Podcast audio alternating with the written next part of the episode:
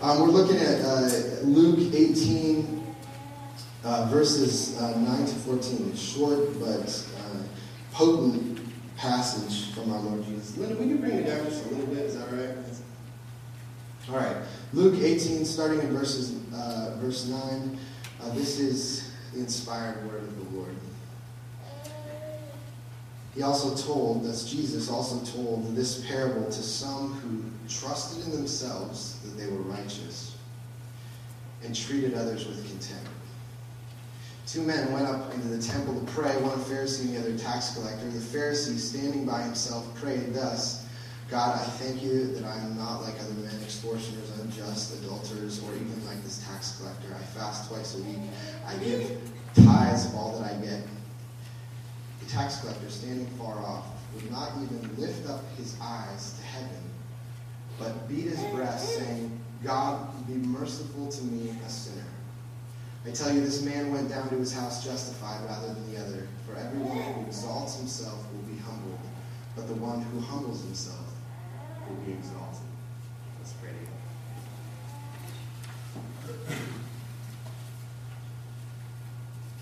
Father in heaven, we ask you be our teacher now, that you would send your Holy Spirit uh, to open your word to us and to apply it to our lives. We ask that you convict us of our sin.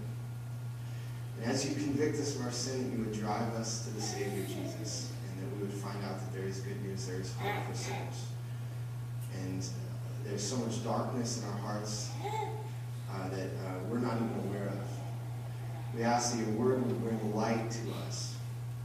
I pray that you make us into a church by your word, a church uh, that is not self-righteous, but a church uh, that rests and takes joy in the gospel and the free grace that we have in Christ. And that that joy would cause us to love one another, to love you, to follow you. And uh, so teach us the truth of the gospel now. And uh, we ask this in the name of our Savior, Jesus. So uh, we are looking at this passage that we're looking at today is very close to the heart of the whole vision uh, for this church. Um, you know, for many people, you know, when you come to a church, uh, you come into a new environment uh, like this, various sizes. One of the most important things about a church that, that you can't even pinpoint what it is, there's a certain mood or atmosphere to a church. And you know it pretty quickly if it's there or not. You know, some there, there can either a church can either have a, a warmth and a, a joyfulness and a, a relational, welcoming um, uh, love about it. You know that, that you, you can't pinpoint where it is, but you just feel that it's there. There's a kind of energy about it. Or you know, churches can be very kind of dour or, or rigid or cold or um, or lifeless. And actually, um, you know, for many people, many people have mixed feelings about Christians in general. Um, they would say, you know, on the one hand, they know Christians, and they say, I know some, some Christians, and just so attracted to what they have. They have this faith, they, they believe that there's some purpose that they're a part of. They have this connection with God, and it's, you know, the divine. And, and oftentimes there's a joy and there's a love about them. They care about people. And yet, oftentimes, those same people have think about Christians that Christians are, are self-righteous. They think they're better than everyone. They're, they're superior. They think that they know everything and, and, uh, and that they're better than everyone else in the world. It's very strange that you can have these mixed, opposite feelings about the same group of people. And, you know, if that's kind of a, a, a, an obstacle for you, why, why, how can that be? How can this one book, or this one, you know, one Jesus create two such different kinds of people? What's interesting about the Bible is that the Bible anticipates that this is the way the church is going to be. This is the way Christians are going to be. Jesus anticipates it. You know, he begins this uh, this uh, parable by saying, uh, uh verse 10, two men went up into the temple to pray. You know, it's a great classic beginning to a parable. Two men go up in the temple to pray. Here's two men who are doing the exact same thing. They're two religious people. They believe the same book. They go to church together. And yet Jesus says that one of them is desperately lost and has no idea what he's doing. And the other one is approved by God, is cherished by God. They believe the same thing. They go to the same church. and yet they're radically different. What's the difference between them? Well, um, uh, Tim Keller has, uh, with, I think the difference is what Tim Keller calls uh, the problem of righteousness. The problem of righteousness. Now, what is righteousness? I know it's kind of a religious sounding word. Um, on the one hand, righteousness is, uh, you know, maybe one of the most famous kind of summaries of righteousness in Micah 6 8. What does the Lord require of you? But to, to act justly, to love mercy, and to walk humbly with your God. It's this beautiful, holistic life of treating people justly, seeking ways to be kind, and walking humbly in faith. It's just kind of a whole, whole life of, of living a certain way. But in the Bible, righteousness is more than just being a good person. It's actually a status. And this is the important thing. You know, throughout the Bible, people are divided up into the righteous and the wicked. You're either, you know, you're, it's a status. Which are you? Are you a righteous person or are you a, a, a wicked person? Are you a good person or are you a bad person? And uh, that question, how can I be one of the righteous? How can I have that status that I know I'm a good person, I'm approved, I'm doing things right?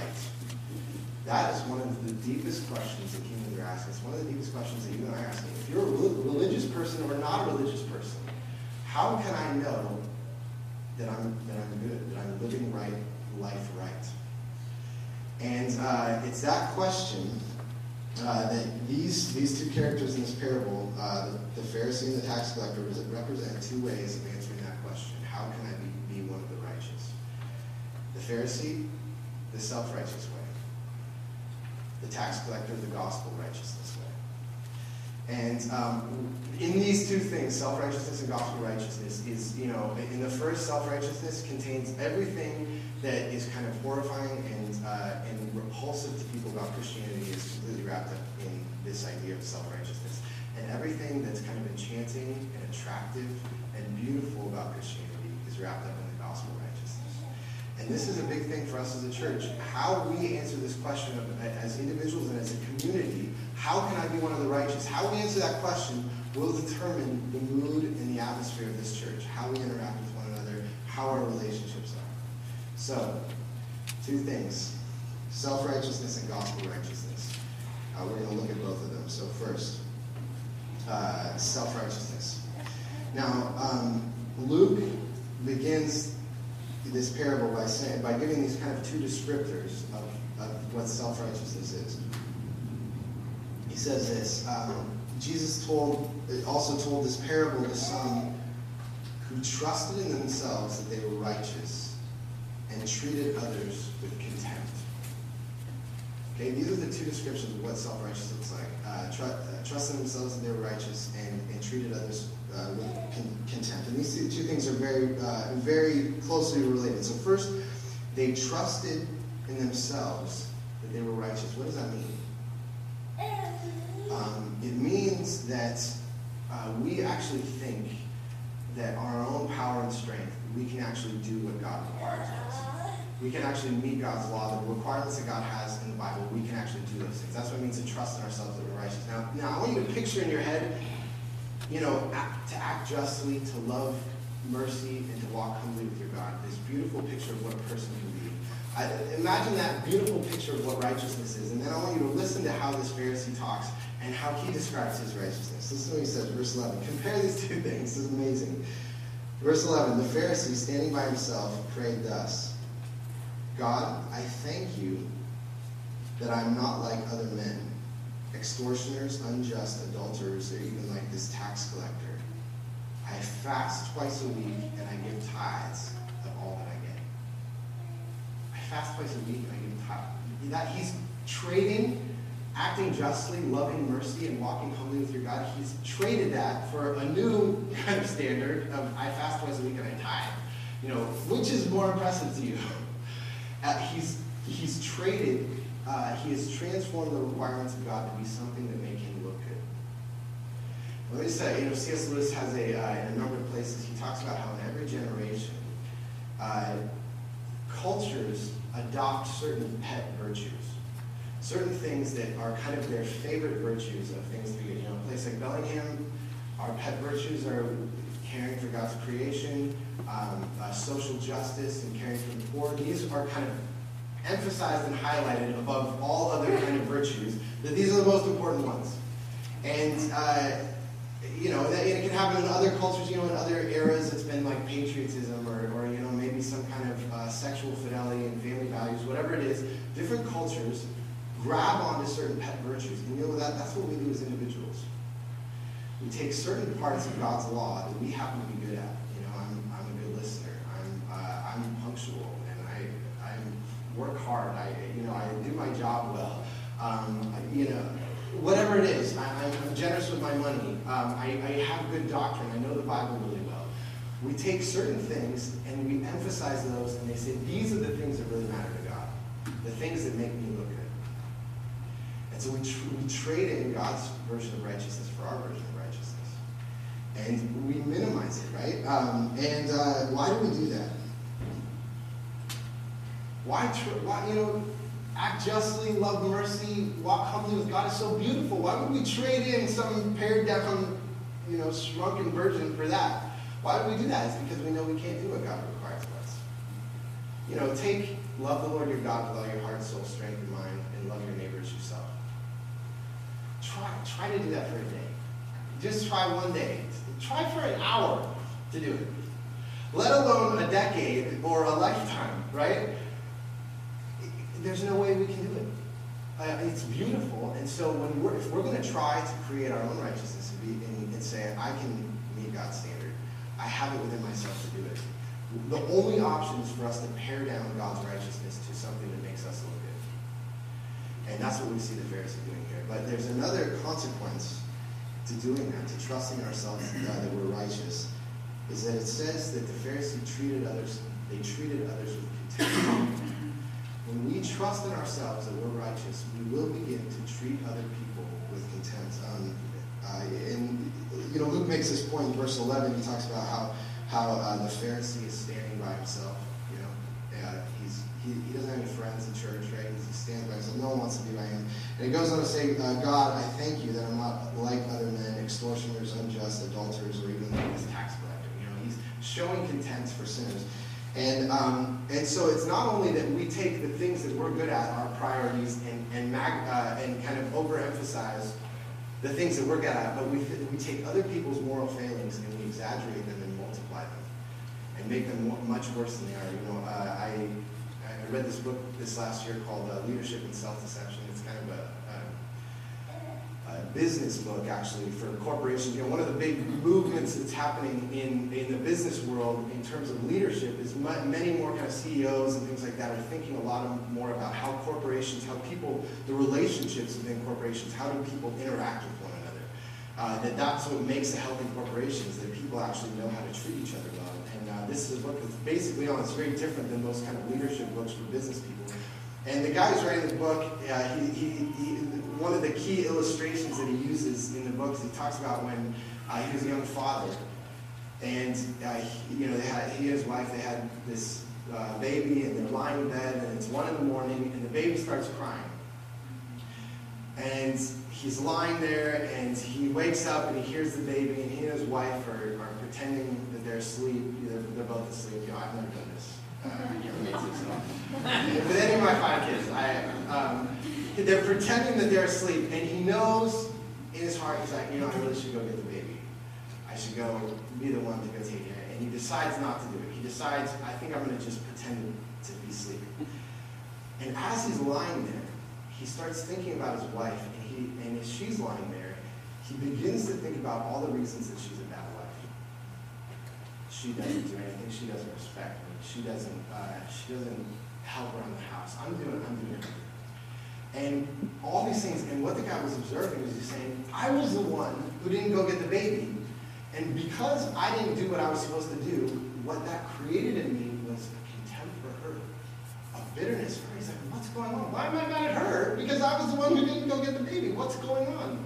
That him not getting the baby triggered a contempt for her and magnifying all of her flaws and exaggerating them blowing them out of proportion and what he was saying was he realized that when he didn't get the when he didn't go get the baby, he realized that his moral performance went down like this.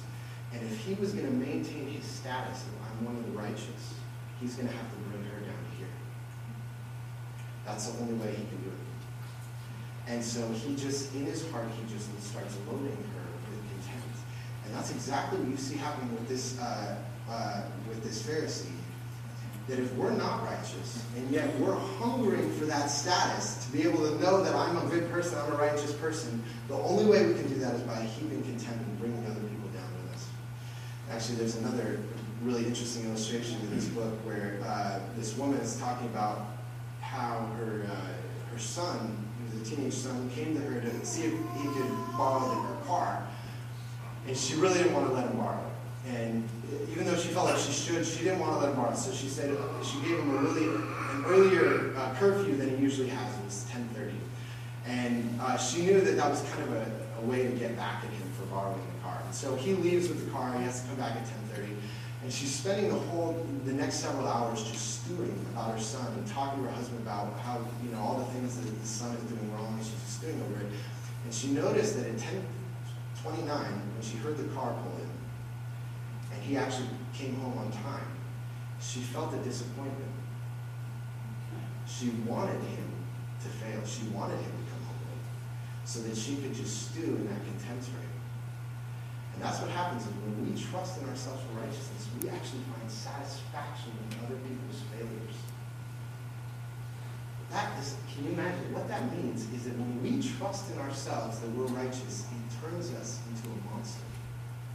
We want people to fail. We see all people's failures and we magnify them. It's a terrible tragedy. And what Jesus is saying um, is that. Uh, throughout the Bible, the reason Jesus has parables like this for us is that as Christians, you know, we have we have God's truth, uh, we have the Bible, we have the law of God. There is going to be a tremendous temptation for us to trust in ourselves that we're righteous and to become self-righteous. So the good news is, though, Jesus shows us another way that is just like fresh air. The gospel righteousness. Instead of self-righteousness, there's another way. It's called gospel righteousness. It's not something that we do for ourselves. It's something that God gives to us. And that's our second point. Gospel righteousness. And now, in the same way that uh, self-righteousness comes through trusting in ourselves, gospel righteousness comes through Jesus. It doesn't come through us. It's a gift through Jesus. And in the same way that uh, self-righteousness causes us to treat others with contempt, gospel righteousness actually allows us to be humble.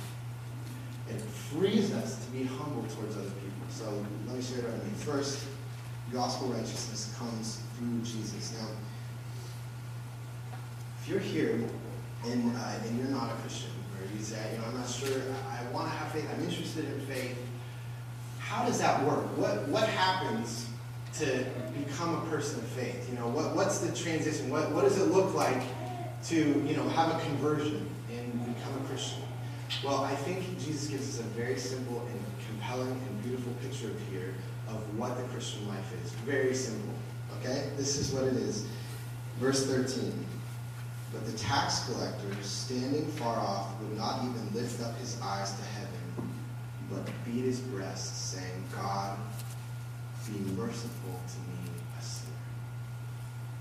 One of the great lines in the Bible, great pictures in the Bible. This is what it is to be a Christian is to beat on your breast and say, God, I'm a sinner. I can't trust myself for righteousness. All I have is your mercy. All I can hope for is your grace. And it turns out that God wants to give us grace. That's what he wants to do. Is he wants to give us grace, and he is inviting us to come to him um, uh, this way. And um, it's really important to understand what the, this tax collector, this tax collector is actually very theologically sophisticated in this little statement. Um, that phrase where he says, God, be merciful to me, a sinner, that little phrase, be merciful, it's the Greek word hilaskomai, which means make atonement for me. God, make it, or if you know the word propitiation, which means, you know, appease, be appeased for me. And atonement, what atonement is, comes from the word, you know, at one ment. To make atonement means to become one again. He says, I know that you're, you, you expected me to act justly and to love mercy and to walk humbly with you. And I know I can't even do that for a day of my life. I want to be at one with you again. Make a way for me to be at one with you again, to be at peace with you again. And, uh, and in the Bible, the way that God makes atonement for us, it, provides atonement for us, is always through a substitute. So in the Old Testament, right, you know, a, a worshiper would be coming and, you know, he's, he's sinned against God and he's going to bring a spotless lamb and he put his hands on the spotless, innocent lamb. And it's kind of this picture of I'm transferring my sin onto this spotless lamb and then the lamb dies in his place and kind of is substituted for the, for the sinner. And this is all a picture of what Jesus did for us. That Jesus was the one who made atonement. This is what he's crying out for. He's crying out for a substitute, someone that would die in my place to reconcile me to God. And they kind of, you know, you know, help understand how amazing what Jesus' death on the cross is in our place. Uh, how amazing this is. Um, Shannon and I saw, uh, I think it was a couple years now, we saw a movie called Man on Fire. It's a Denzel Washington, you know, shoot 'em up um, movie. And uh, it's about Denzel Washington's kind of this ex-CIA, and he's killed all these people in his life, and he's he's an alcoholic and he's suicidal, and um, one of his friends says, you know, you should go. There's this uh, this girl down in Mexico City who needs a bodyguard. You should go. It's good money.